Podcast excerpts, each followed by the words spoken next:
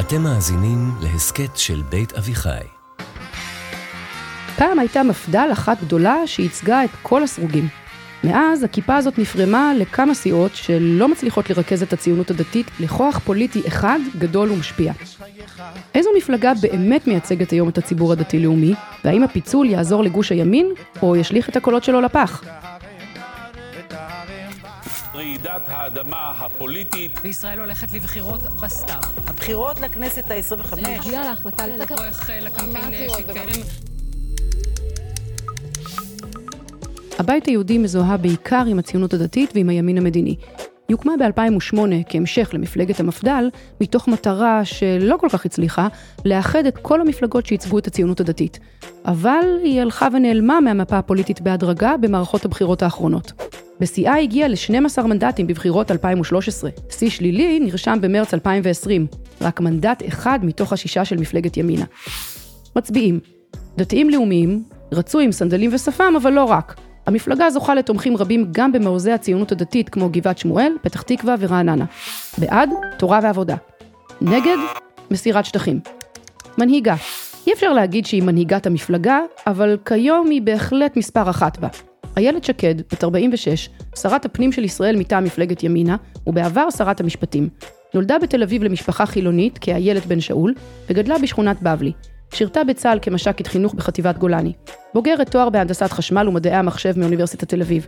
הייתה מנהלת לשכתו של בנימין נתניהו בליכוד בין אלפיים ושש ל-אלפיים ושמונה. זה לא נגמר טוב. וב-אלפיים ושתים עשרה עזבה את הליכוד לטובת מפלגת הבית היהודי, והייתה לחברת הכנסת החילונית הראשונה מטעם הרשימה, מה שנתן למפלגה ניחוח כלל ישראלי יותר. היא הקימה את הימין החדש עם נפתלי בנט, נכנסה לממשלת לפיד בנט מטעם מפלגת ימינה, ולאחרונה חזרה לעמוד בראש מפלגת הבית היהודי.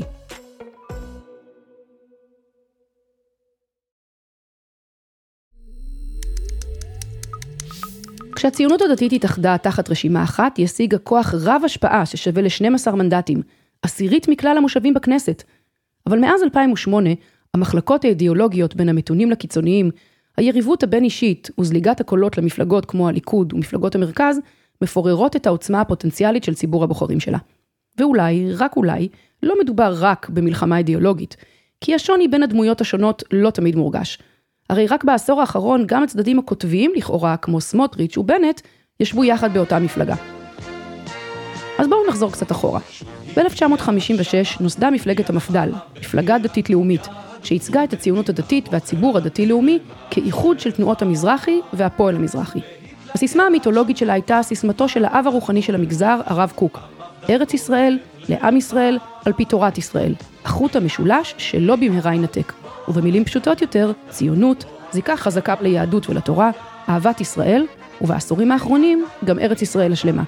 היא שויכה לצד הימני הרך של הקשת הפוליטית, למרות שעד אלף תשע מאות תשעים ושתיים ישבה בכל הקואליציות, כולל עם מפא"י והעבודה. בשנת אלפיים ושמונה ניסתה המפד"ל להתאחד עם מפלגות הימין מולדת, תקומה ופלגים קטנים נוספים למפלגת ימין דתית מסורתית אחת בשם הבית היהודי. אבל תוכנית הייחוד נכשלה, השותפים פרשו, והתוצאה הסופית הייתה שרשימת הבית היהודי הורכבה מאנשי המפד"ל בלבד. עם השם החדש היא התמודדה בבחירות אלפיים ותשע, קיבלה שלושה מנדטים והצטרפה לקואליציה בראשות נתניהו. לקראת הבחירות ב-אלפיים ושלוש עשרה הצטרפה מפלגת תקומה לבית היהודי בניסיון נוסף לאחד את כוחות הציונות הדתית. בראש האיחוד עמד נפתלי בנט. בחינוך בהתיישבות, בתורה, בעבודה, בערכים, בציונות, משהו חדש מתחיל. האיחוד באמת הביא תקווה חדשה. בנט הביא איתו לפוליטיקה את איילת שקד, חילונית ראשונה בבית היהודי ובמפדל, על מנת למשוך קהלים חדשים. העובדה שבנט שיחק אותה במונחים ישראלים ועשה חיל וכסף בהייטק, תרמה גם כן למתיחת הפנים של המפלגה.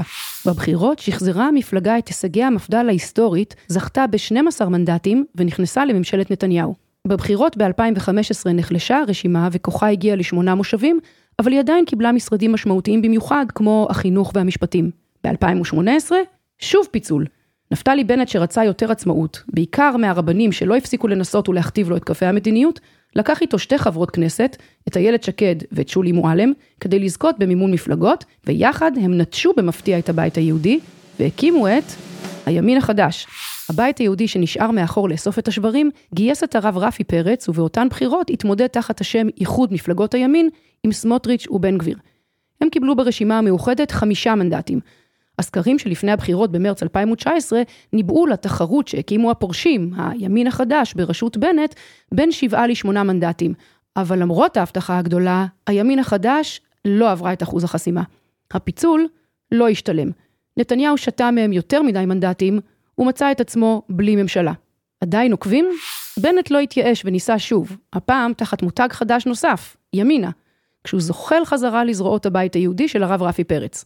לא נלאה אתכם בכל הייחודים, הפיצולים, הבלוקים הטכניים שהתרחשו בתדירות שפשוט תעשה לכם סחרחורת. נספר רק שבסבב הזה, הבית היהודי השיגה שני מנדטים מתוך השבעה של ימינה, בסבב הבא ישיגה רק מנדט אחד מתוך השישה של ימינה, אליו שוב צורף האיחוד הלאומי של סמוטריץ'. ימינה כולה בחרה להישאר באופוזיציה, ולא להיכנס לממשלת נתניהו גנץ, מאחר ולא הוצאו להם משרדים משמעותיים. אבל אז קרה משהו לא צפוי. לקראת הבחירות ב-אלפיים עשרים ואחת, הודיעה מפלגת הבית היהודי כי לראשונה לא תשתתף בבחירות בפועל, והכריזה על תמיכה בימינה. הבחירות התקרבו, ולא היה ברור לאיזה גוש ימינה שייכת, רק ביבי או רק לא ביבי. בנט, שישב באופוזיציה, מתח ביקורת חריפה על נתניהו, דיבר על הבעייתיות של ראש ממשלה שתלויים נגדו כתבי אישום חמורים, ולא הסכים להתחייב. אז קודם כל לא חותם על שום דבר, כי אני לא עובד אצל נתניהו, אלא אצלכם אזרחי ישראל. מצד שני, הוא כן התחייב שלא ישב בממשלה תחת לפיד. אני לא אתן את ידי להקמת ממשלה בראשות יאיר לפיד, לא בצורה רגילה ולא ברוטציה ולא בשום דרך. בסופו של דבר ימינה זכתה בשבעה מנדטים. למרות שמדובר באחת המפלגות הקטנות בכנסת, נפתלי בנט הפך לראש ממשלת האחדות. מפדלניק חובש כיפה הפך לראש הממשלה. אבל שוב, אמרתם ציונות דתית, אמרתם פיצול.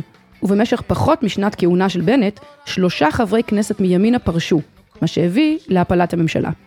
בנט הודיע על פרישה מהחיים הפוליטיים, ואת מקומו בהובלת המפלגה תפסה איילת שקד. רגע, איזו מפלגה? ואיפה כל שאר חברי ימינה? שאר חברי המפלגה התפצלו לשלל מפלגות קיימות, חלק מהם הקימו מפלגות חדשות שספק אם יעברו את אחוז החסימה. ומה עכשיו? רגע לפני סגירת הרשימות לבחירות הקרובות, איילת שקד עוד הספיקה לחבור ליועז הנדל לרשימת הרוח הציונית, רק כדי להודיע על פירוק השותפות זמן קצר לאחר מכן, ואז, בזחילה מרשימה נוספת, לחזור אל מפלגת הבית היהודי, שמקבלת את פורשיה בחזרה כל פעם מחדש. הפעם, איילת שקד היא העומדת בראשה. אישה חילונית תל אביבית בראש מפלגה שמתיימרת להיות הבית של הדתיים הלאומיים, אותו בית שנטשה לפני פחות מארבע שנים, והובילה, יחד עם בנט, להתרסקותו. המסרים של הבית היהודי נוטים לתמוך בנתניהו ובהקמת ממשלת ימין. היום אני מבקשת סליחה מהתומכים שלי, מהקהל האהוב שלי, שליבו נשבר כשהצטרפתי למהלך הקמת הממשלה האחרונה. איילת שקד מנסה להתנצל על החבירה לממשלת השינוי ולתקוף את ראש הממשלה יאיר לפיד, אך עושה זאת מול אולם חצי ריק. נראה שקהל היעד לא קונה התנצלויות ממי שבזמנו נטשה את המפלגה, ושעדיין מחזיקה בתפקיד שרה בממשלה שהיא משתדלת להשמיץ. ושיותר מכל, הזיגזג בין מפלגות שונות לאורך השנים פוגע באמינות שלה בעיני הבוחרים. אז האם יש כאן בשורה לבוחרים? במה שונה הבית היהודי משאר המפלגות שמתיימרות לייצג את הציונות הדתית? יוסי ברודני, ראש עיריית גבעת שמואל ומי שנמצא במקום השני במפלגה, טוען שהבית היהודי הוא הבית האמיתי למיינסטרים של הציונות הדתית, ציבור מעורה ותוסס שלוקח חלק פעיל בצבא, בכלכלה, בתרבות ובפוליטיקה. ציבור שהוא גשר בין דתיים לחילונים ושדרכיו מתונות. הוא מתקיף את הקיצוניות של המתחרים ממפלגת הציונות הדתית, את הדרת הנשים של מפלגת נועם, את סמוטריץ' שקרא לא להכניס יריבים פוליטיים לבתי הכנסת, ואת איתמר בן גביר שמציס ומעודד לאלימות. ברודני קורא לאחריות, למתינות ולאחדות בעם. הבית היהודי מנסים לטעון שהם הם הציונות הדתית האמיתית, ממשיכי דרכם האותנטיים של המפדלניקים של פעם, וקוראים לציבור הבוחרים שלהם לחזור הביתה. בלי אבל, בלי אבל, בוא הביתה למפדל. האם אפשר לזהות את איילת שקד כממשיכת דרכם של יוסף בורג או של זבולון המר? מצד שני, אולי הציבור הדתי-לאומי השתנה, ובהיעדר אלטרנטיבה ראויה בשל מנהיגה קצת אחרת? כרגע הסקרים מנבאים שהבית היהודי לא תעבור את אחוז החסימה, ותזרוק בערך שני מנדטים לפח. הליכוד, שחושש ממזבוז קולות ימין, מנסה לשתות את הקולות האלה מהבית היהודי, וגם הציונות הדתית והמחנה הממלכתי מצטרפים למשתה. בפוליטיקה, כמו בחוקי הג'ונגל, החזק שורד. מדינת ישראל נכנסה לרופסה. האובססיה המטורללת, כן ביבי, לא ביבי. רק ביבי, רק לא ביבי. בכלל השאלה הייתה רק ביבי או לא ביבי. לא מקימים מפלגות בשביל רק ביבי או לא רק ביבי. שקד וברודני מכריזים בכל הזדמנות שהם שייכים לימין, וילכו רק עם ממשלת ימין, כלומר עם נתניהו. יחד עם זאת, נראה שהם מעדיפים כשותפים קואליציוניים את המחנה הממלכתי על פני מפלגת הציונות הדתית שהם מרבים לתקוף. ברודני גם מזהיר שממשלה בשיתוף קיצוניים שלא מוכנים להתגמש תסכן את הישרדותה. ככל שמתקרבות הבחירות מתגבר הלחץ על הבית היהודי להודיע על פרישה, ויש גם שמועות על תפקידים שהוצאו לשקד ולברודני אם אכן יפרשו. האם הבית היהודי תרוץ עד הסוף? האם נפילה שלה מתחת לאחוז החסימה היא מה שתמנע מנתניהו להקים ממשלה? והאם הציבור הדתי הלאומי המתון יתמזג לתוך הליכוד ומפלגות המרכז, או שיבחר לחזור הביתה למפדל גרסת אלפיים עשרים ושתיים? אתם תכריעו.